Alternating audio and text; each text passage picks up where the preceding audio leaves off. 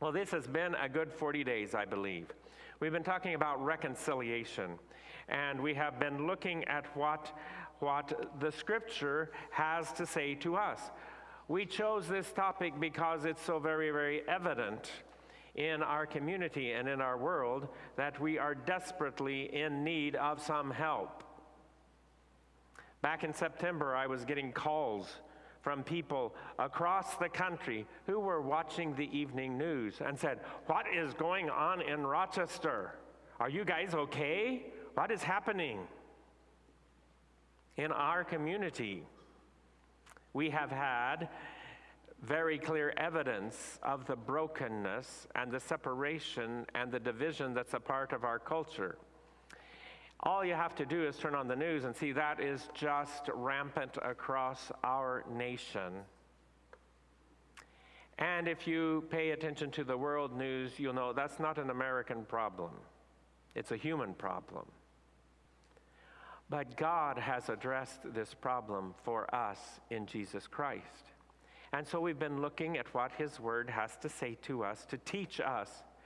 And so I want to do just a quick review here of some of the scriptures we have looked at. We've also participated in small groups where we focused on the book of Ephesians, and we heard others explaining to us what it means to be reconciliation people.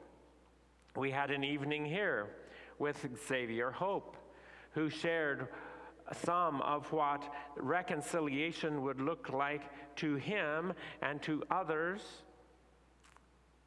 and today we're going to wrap this whole thing up, not finishing our reconciliation time, but our intentional study at this point of reconciliation. We're going to wrap this up by looking at the book, the book of Ephesians. We're going to start very briefly in chapter 4. So if you want to turn in your Bibles there, you can. And then we're going to go back and look at chapter 1. But first, I want to just review some of the things, some of the scriptures that we have read. So, in Second Corinthians, we began with these words of Paul God was reconciling the world to himself in Christ, not counting people's sins against them. Aren't you glad? And he has committed to us the message of reconciliation. We are therefore, we all therefore are Christ's ambassadors, as though God were making his appeal through us. We are the ministers of reconciliation. Or at least that's God's plan for us. And this world needs some, don't you think? Then we looked at Ephesians chapter 2, where the scripture says, For Christ himself is our peace, who has made the two groups one and has destroyed the barrier, the dividing wall of hostility. We listened to the words of Jesus in the Sermon on the Mount from the Gospel of Matthew where he said, Do not think that I have come to abolish the law or the prophets. I have not come to abolish them, but to fulfill them. And we saw that what he meant was to fill them full, not just what's the minimum I got to do to get by with God. But instead, how do we fulfill the law, the will of God, to bring about His grace and love and peace and healing in our world? In the Sermon on the Mount, Jesus went on to say, You have heard that it was said, eye for eye and tooth for tooth. But I tell you, do not resist an evil person. If anyone slaps you on the right cheek, turn to them the other cheek also. And if anyone wants to sue you and take your shirt, hand over your coat as well. If anyone forces you to go one mile, go with them two miles. This is where the saying, going the extra mile, came from. He continued, You have heard that it was said, Love your neighbor and hate your enemy. But I tell you, love your enemies and pray for those who persecute you. Then we went to the book of Romans for the last two weeks. And we saw that it says in God's word, Do not take revenge, my dear friends. On the contrary, if your enemy is hungry, feed him. If he is thirsty, give him something to drink.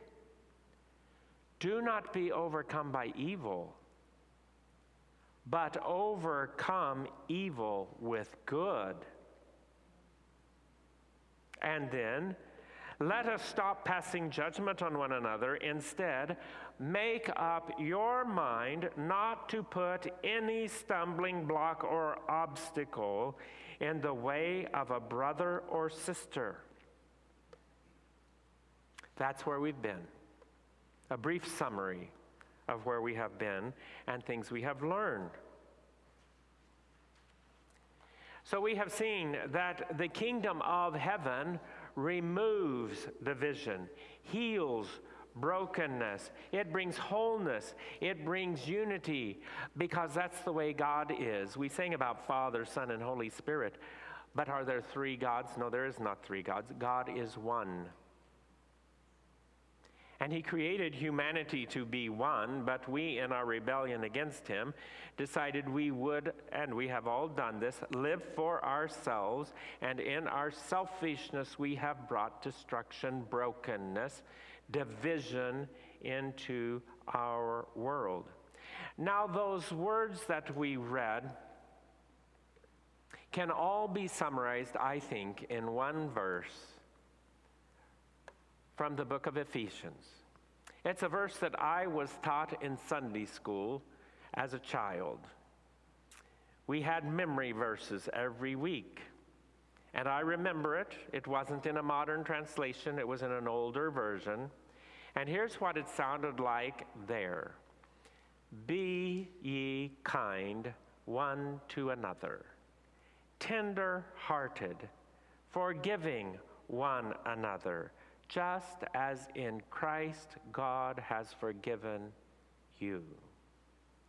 Or in the modern translation, be kind. It's easy to understand, isn't it? Be kind. Be kind and compassionate to one another, forgiving each other just as in Christ God forgave you. Be just as generous in your mercy. Now, God forgave you not because you were a lovable, nice person. He forgave you because you'd been a jerk and caused evil and hurt people and were selfish and he decided to love you and do everything that was necessary for you and me to be reconciled to him. Now, we often go through life thinking we're pretty nice, and what's the problem with the rest of the world? And God says, Open your eyes, my dear child. You have not been nice but I choose to love you anyway. Now you be just as generous to those who are not nice, who are not lovable, who are destructive, who are in fact your enemies. So we've been through all of this and we've heard all of these words, and we say, okay, very fine. I know what it says, but I live in the real world.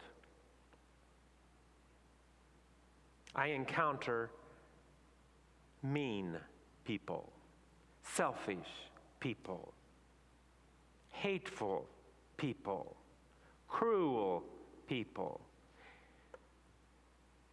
And if I if I follow all of these words about reconciliation that the New Testament gives to us, the word of God, that represent the teaching of Jesus to us, if I do all of that, we're going to have major problems because people are going to take advantage of me. That is not going to work. How am I supposed to, in the face of an enemy where I am, to be quite honest about it, I'm not going to let them know it, but quite honest about it, I'm a bit afraid of what's going to happen. How do I really treat them the way we've been talking about now for about six weeks? That's crazy. It will never work. No, it's not crazy. You will be surprised how often it actually changes the way people behave toward us. Not always, not always, but often, if we will put these words into practice, our enemy's attitude toward us will change, but not always. So, how do we live as a minister of reconciliation, as uh, someone who is not going around causing brokenness and division in our world the way we have in the past and the way everybody else is doing it, how do we really manage to do that in face of the kinds of people we face who may intimidate us or certainly make us angry and irritate us? We do it this way we do it by remembering who we are in Christ.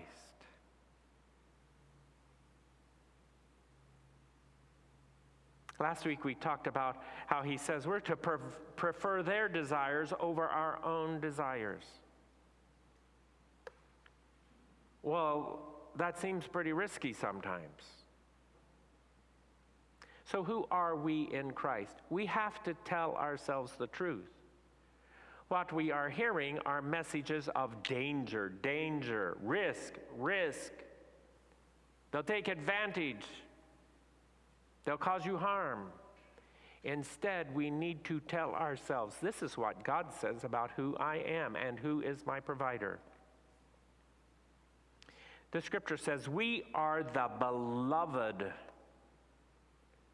of the sovereign, most powerful, being in the universe, whose love for us endures forever, who is always faithful to us. He never abandons us, but instead, He delights in us and lavishly pours out his love and provision upon us every day. Now, a lot of days we don't notice it, that's just because we're not paying attention.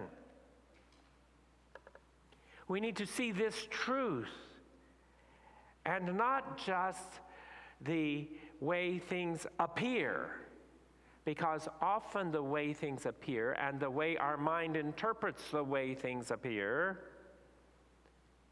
that is not the truth at all. So we're going to look back, I had told you we're going to do this, back at Ephesians chapter 1, and we're going to see just a few, we can't do the whole thing. This whole chapter is quite amazing what Paul says about this is who you are and who God is and what he has done in your life if you've been reconciled to him through Jesus. So we're going to begin reading at verse 3, where he says, Praise be to the God and Father of our Lord Jesus Christ why? Just because he's got all this power and it's best for us to acknowledge it and praise him? No, no, no, no, no. All of that's true. All of that's true. But the reason we do it is because of what he's done for us. Praise be to the God and Father of our Lord Jesus Christ, who has blessed us in the heavenly realms with every spiritual blessing in Christ. Every one of them. He's blessed you and me with every one of them. If you don't think so, it's just because you're not able to perceive what's really going on yet. He goes on, for he chose us in him before the creation of the world to be holy and blameless in his sight. In love, he predestined us for adoption to sonship through Jesus Christ in accordance with his pleasure and will, to the praise of his glorious grace, which he has freely given us in the one he loves, in Jesus Christ. In him we have redemption through his blood, the forgiveness of sins in accordance with the riches of God's grace that he lavished on us. So, see the truth this morning instead of the appearances that have troubled you and which seem to just be blocking your view of anything else. Here are just a few of the things he has said God has blessed us with every spiritual blessing. Some of the time we go around thinking about life as though there's just not going to be enough enough of whatever it is we're going to need enough energy, enough time, enough money, enough other kinds of resources.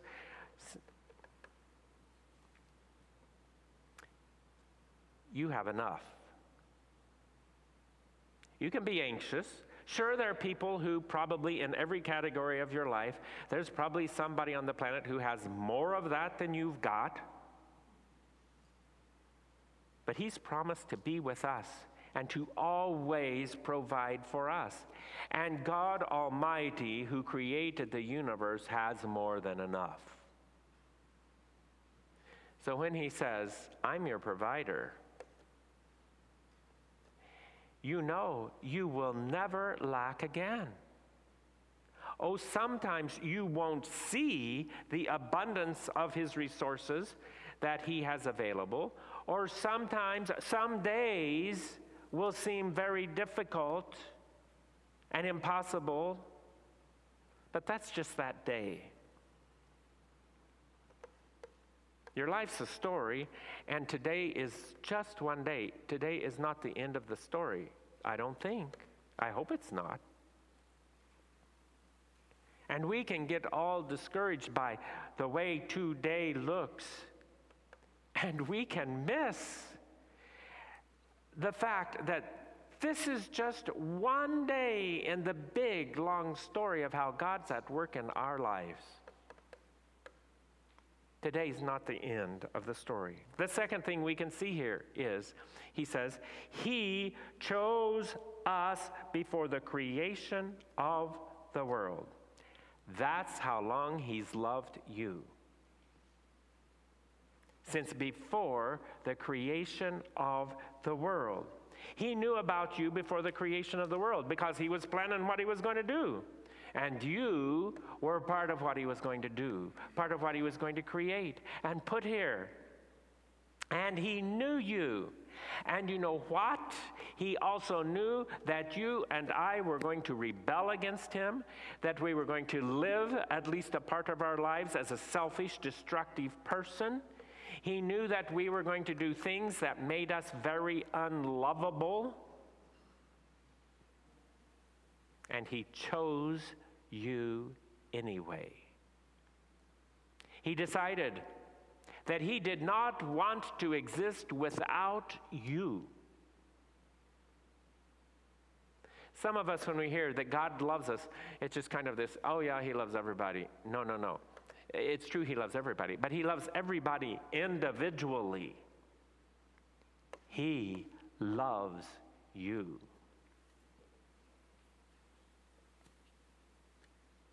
More than any person has ever loved you, and more than any other person ever will. And because of this great love, since he's been thinking of you since before he ever started to create anything, do you really think he's going to forget you? As you face whatever trouble it is you're facing, as you face whatever enemy you face, as you face these things he's asked us, the way he's asked us to live in the face of enemies and broken relationships and hurtful people? Do you think he is going to forget you or stop loving you or stop caring for you now after all of these millennia of knowing you and caring for you? Of course, He is not. Then, the third thing that we see in these verses, He predestined us for adoption. He decided, I will love him or her and make them a part of my family. Now, quite honestly, folks, I know you like yourself, but in your sin and separation from God, why would He want you, a destructive person who brings chaos into the world, why would He want you to be a part of His family? It's because He decided to love you when you weren't lovable. He picked you. You're not an accidental child. Mom and dad had a night of passion, and oh my goodness, they got stuck with me. Now, I know a lot of people very intentionally have children, but surprises happen. Surprises happen. And I don't know whether you, or I don't know whether I was a surprise. I never asked. Or whether you were planned for or not. But you understand, adopted children are chosen children. They're not surprises ever. Adopted children may come and live in the family before they're adopted, but, but when they're doing that, they're not really a child of the family. The family may treat them that way. The family may love them, but it's, it's still it's a temporary thing nothing's finalized and parents who decide to choose a child and adopt them they spend a lot of money and the process takes months and sometimes years. Be, and why do they do that? Is it because that child is so perfect? No it's because they have chosen to love the child. They have said it is, it is more important than money. It is more important than the upheaval adding this person to our life is going to bring. It is more important that they be a part of our family than anything.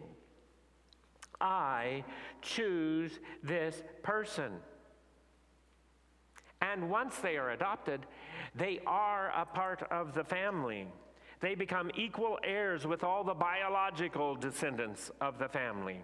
There is no distinction at all. They're not introduced, well, this is my adopted child, and here are my real ones.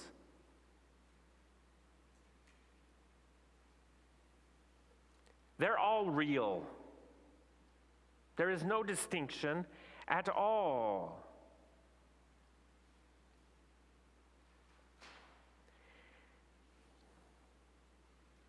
They are all loved, treasured children, all of them together.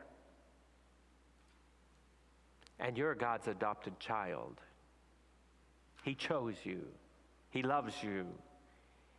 He wants you in His family. He decided, in spite of your issues, to choose you anyway and to give you his love. He is unwilling to live without having made every effort possible for you to become his treasured child. So, many of you have adoptions in your family, some of you do not. But I've got some adoption pictures I want to share with you from my family. So this is from 1915 at Noah's adoption day.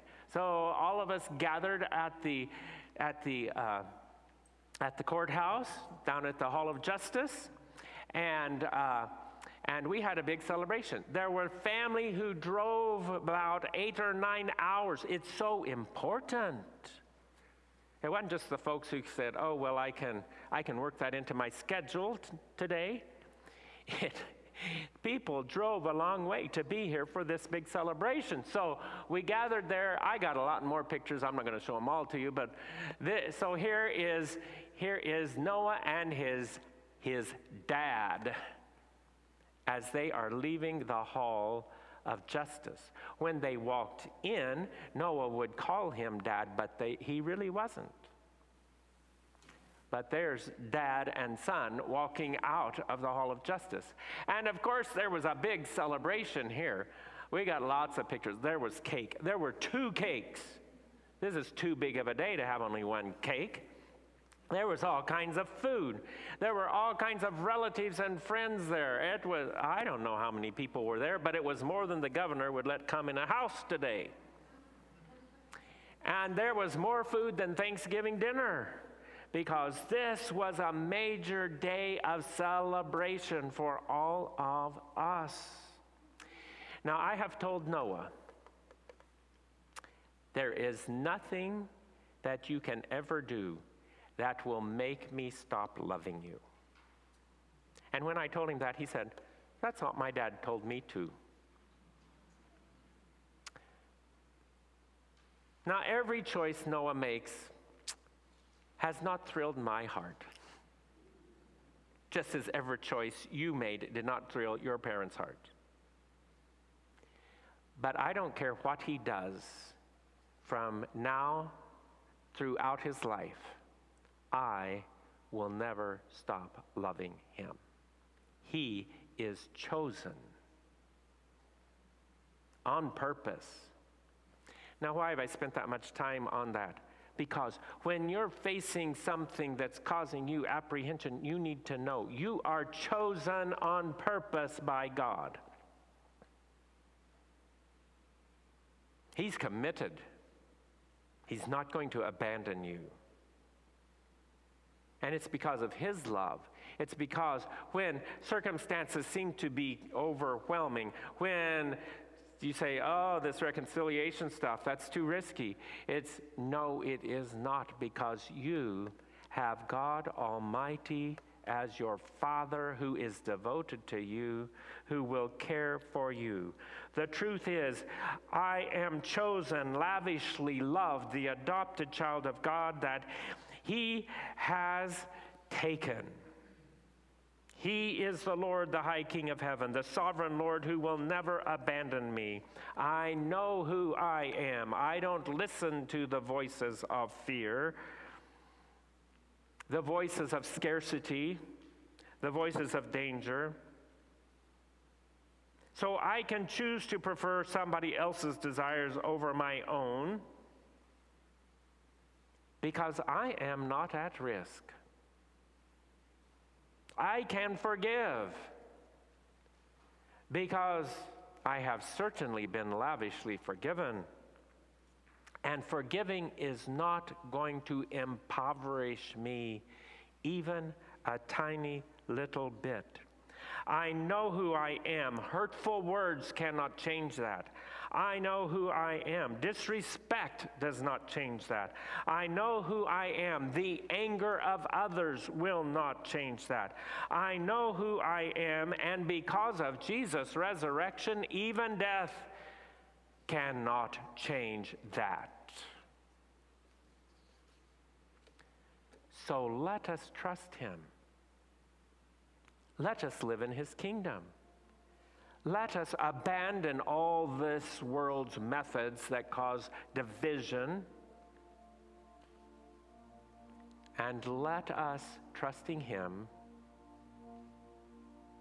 be the ministers of reconciliation in the midst of all of this brokenness, bringing the healing power of God, the wholeness of the kingdom of heaven. Oh, yeah, we'll act a whole lot different from folks who aren't participating in that. And we may appear to be a little strange, but we are the people who are whole, who are loved. We are the children of Almighty God. Let us pray. We give thanks to you, Lord, for your amazing love. You chose us. We're so loved. I know you knew, already knew that, but we forget. And whenever we think about it, whenever we slow down enough and become aware once again, it astonishes us. So thank you. We praise you. We are your children. So we say yes to you. Yes to being reconciliation people, your ambassadors of hope to this broken world. So, yes, in our own relationships where there is stress and division, we will be reconciliation people. We will, we will follow Jesus because of your love. Thank you, Lord Jesus Christ. We worship you. Amen.